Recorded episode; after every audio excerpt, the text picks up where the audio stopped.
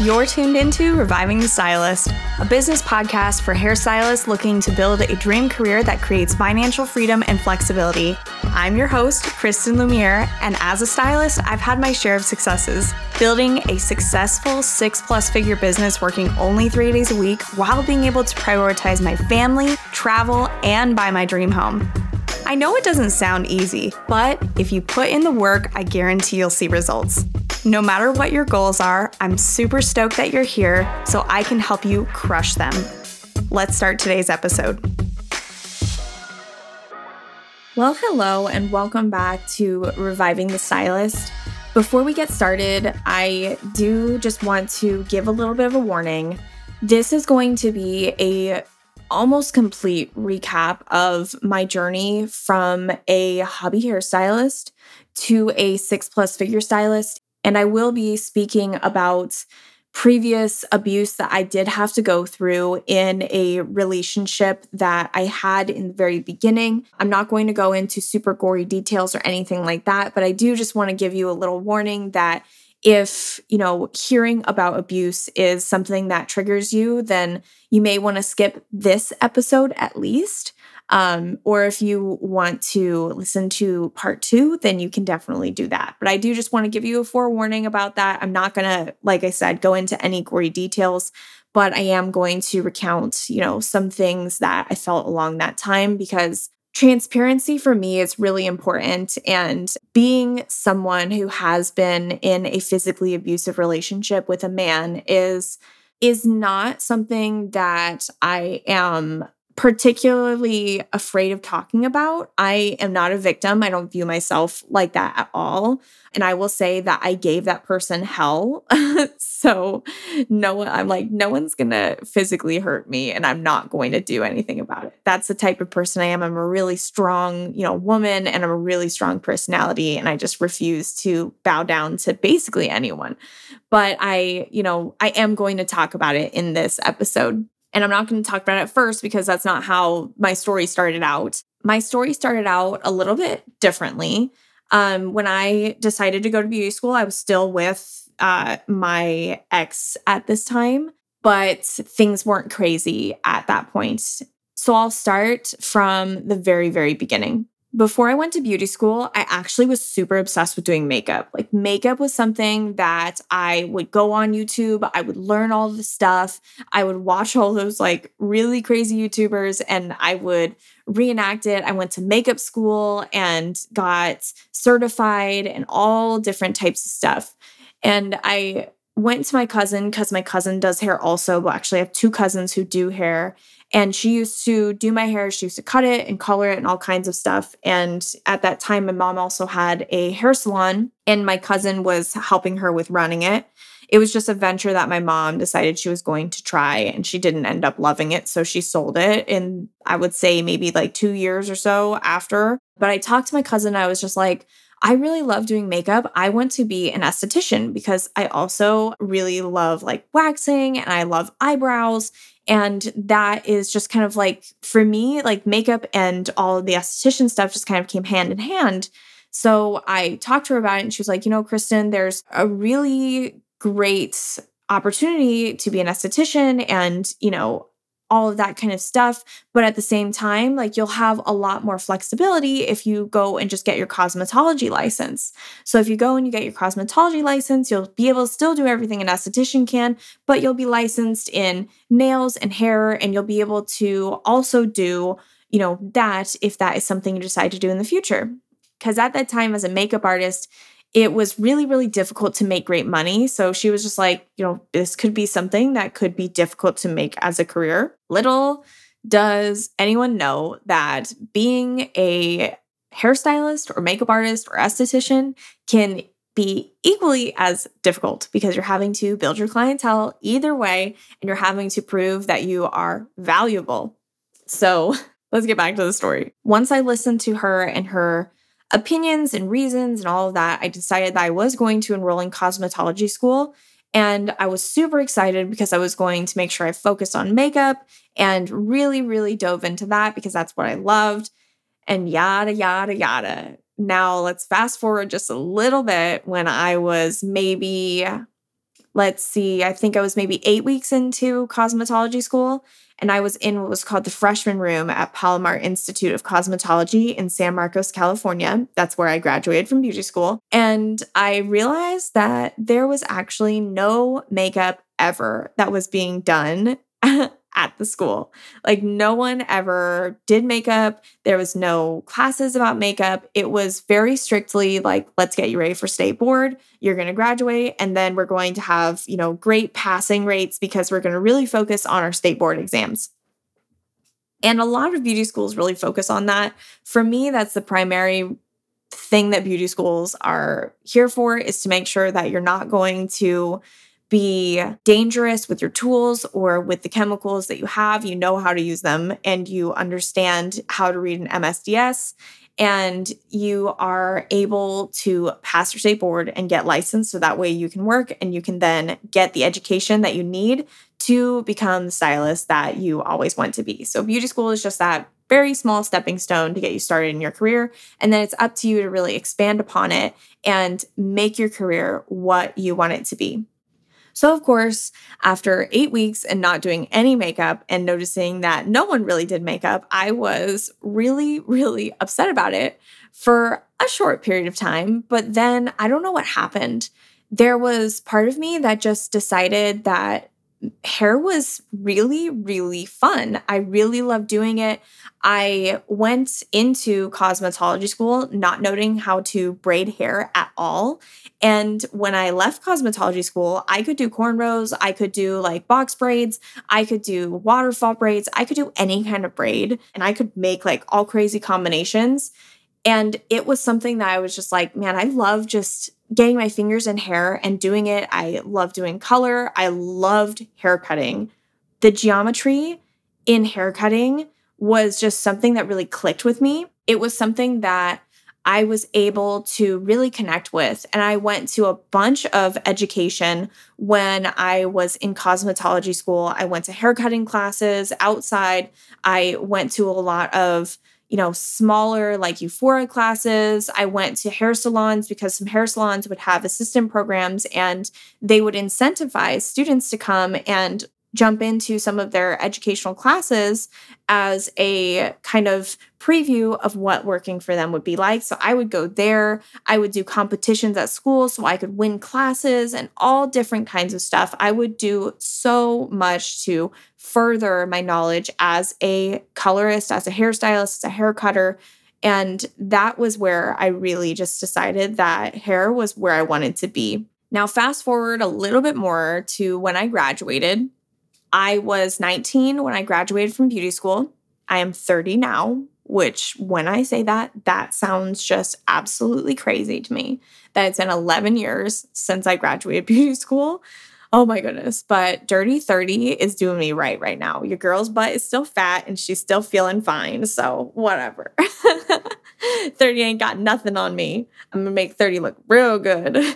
Plus, 29 was just a really weird, like, age. Like you're not in your you you are technically in your 20s, but you're like not, like you feel like you're not and you're also not in your 30s. So you're in this like weird like limbo state. So it kind of drove me nuts. Anyway, back to my story. There was a charity event for cerebral palsy that I decided to go and help out with. They needed hairstylists and makeup artists and I had a big makeup kit and I decided to go and help out with this charity event. It was like a charity fashion show. I was going in thinking I was going to do hair and makeup. So I would do a model's hair and I would do their makeup. And that's what I thought until I got there. And basically, whoever ran the show was like, You're going to be doing makeup. All of these people are going to be doing hair. And I looked at the way people were doing hair and I thought to myself, I could do a really great job at doing hair. And I could maybe even do better and I really want to be doing hair right now, not makeup. And at that time, it was when I had like an epiphany and I was like, I'm not meant to do makeup anymore. And I literally quit cold turkey and I focused fully on doing hair. And for the first like I would say three years of my career, I focused on doing everything. I mean, I did men's haircuts, I did perms, I did keratin treatments, I did color, I did hair cutting, I did long hair, pixies, I did everything and became really well versed in it all. And I also did wedding hair, prom hair. I mean, I did everything. I did special events. I would go to people's houses. I would just do whatever. I had Groupons also. So more people would come to me. I would charge $69 for a Groupon and it, they would get a full highlight, they would get a haircut, and they would also get a conditioning treatment. And that was all for $69. And that service alone took me three plus hours to do. And this was kind of the time where I was in this really bad spot. I was moving from where I currently lived in Vista, and my ex at that time was in the military and he got stationed in Kansas. So we moved to Kansas and he had a horrible tragedy happen when we moved. He was never the same really after that and he was really abusive beforehand, but it was mostly emotional abuse, not necessarily physical. But when that happened, and this is like not necessarily something that is difficult for me to talk about, but just recounting these memories is something that does make me feel a little bit sick to my stomach at times. But it's just part of my journey. And it's something that I went through and it's something that I survived. And I came out so much better. And those mental scars and physical scars that I have, I was able to work past them and I was able to overcome them. So if I can do it, anyone can do it. And if you're in a situation like that, or if you've been in a situation like that, then you know what I'm talking about.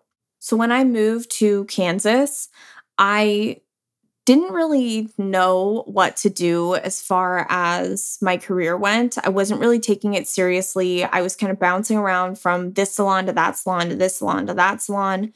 I didn't really know where I fit in, where my mold was. I had no idea. And at the same time, I was dealing with a crazy person in my house who made me feel like I was trash.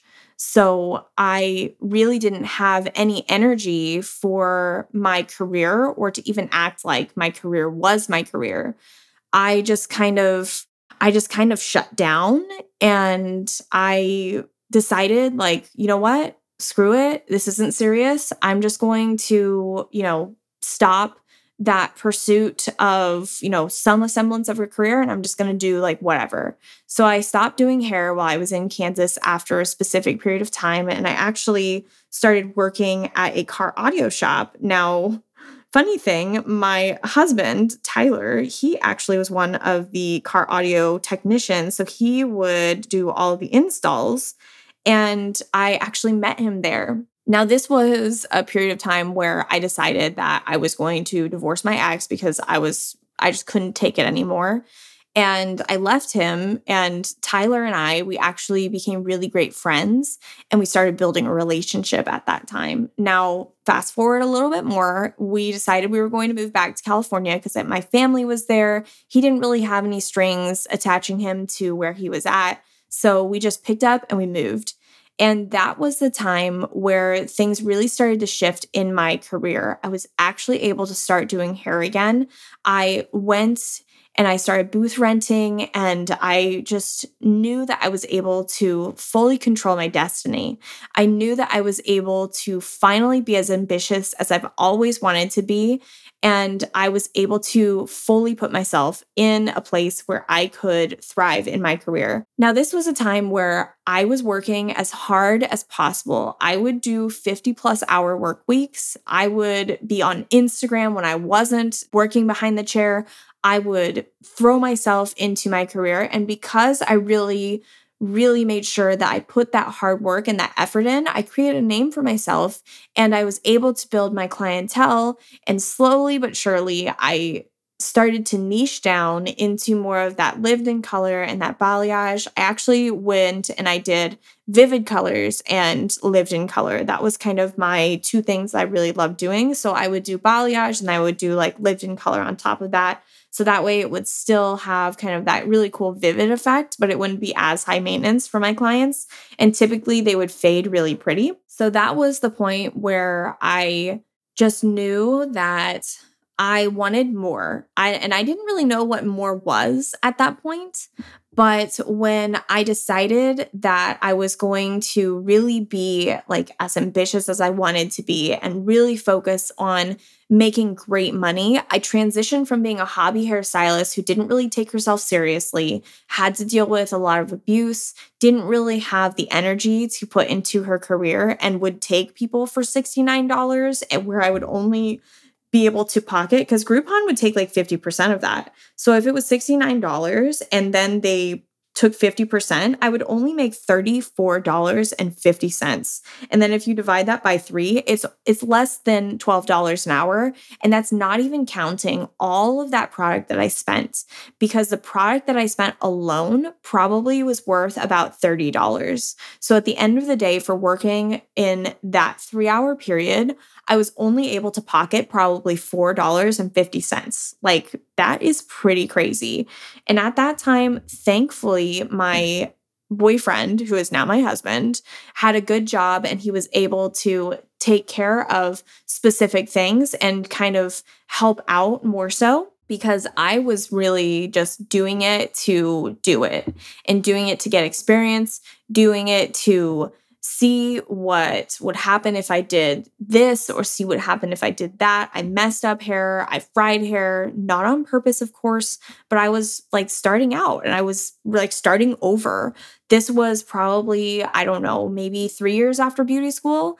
And for three years of my career, I did nothing with it. And then when that three years was finished, I had to completely redo everything. I had to start from square one, where my friends who went to beauty school, they were already stylists behind the chair, super confident in their skills. And I had to learn everything from the ground up and I had to mess up some hair to figure out how to fix it. And I do not feel bad about saying that at one time, like not one time, because someone who goes to someone for a full highlight haircut and a deep conditioning treatment for $69, they should know that you're not going to get an incredible result. So I just want to say that. And I don't feel bad about it at all because it was an incredible learning experience for me. And I will not apologize for it. I will not. I refuse. Now, of course, I don't like try purposefully to mess up hair now. I actually have like thousands and thousands of heads of hair that I have done in the past I would say 11, well, minus three years off of that 11. So, what is that? That's like eight years. I have done so many heads of hair that if for some reason I mess something up, I know how to fix it and make it look incredible. So, I will say that experience really, really helped me. So, when I started rebuilding my clientele, really started investing in my education, and really started to take my career seriously, this is where things kind of changed. And I knew that I needed and I wanted more. I started to become really great at lived in color. Balayage was something that I used to do with a, a paintbrush, and this is when Periscope like was a thing. I don't know if you know what Periscope was, but it was the very first like live streaming app where you could stream live videos where we have Instagram live and we have like Facebook live and YouTube live and everything is live now. Periscope was like the very very first one to start and when I started getting on there, I started testing the waters for being an educator. And I had so many, like so many people viewing my periscopes. I was pregnant at the time with my son. And that was where I decided that I wanted to kind of dip my toe in and see what it was going to be like to teach. And I actually found that I really, really loved it. And the education side just kind of boomed for me. And I wanted to jump in a little bit more. So I started my very first tour. I went all around the US and I taught classes everywhere. And it was just something that I really thrived at and I just really loved doing. Now, I was still a stylist behind the chair and I was still living in California. But California started getting like really expensive. And my husband and I, we just like looked at each other one day and we were like, you know what? I don't think California is like it for us. Let's see what it is like in other areas. And I'm a really spontaneous person. I love changes of scenery. I love going and doing different things. And moving to me is something that I'm like, you know what? I could pick up and I could leave. I'm not attached to anything. Like, I could do it easily. And we went and we toured kind of Texas a little bit and went to Austin. And I just loved the vibe. Like, first of all, like 70s hippie and that kind of like boho vibe is totally like it's my vibe. Like that is me. And when I went to Austin, I was like, you know what? This is where I'm supposed to be. Like the people here, the vibe, like everything, this is where I'm supposed to stay. And this is like, this is our next step as a family.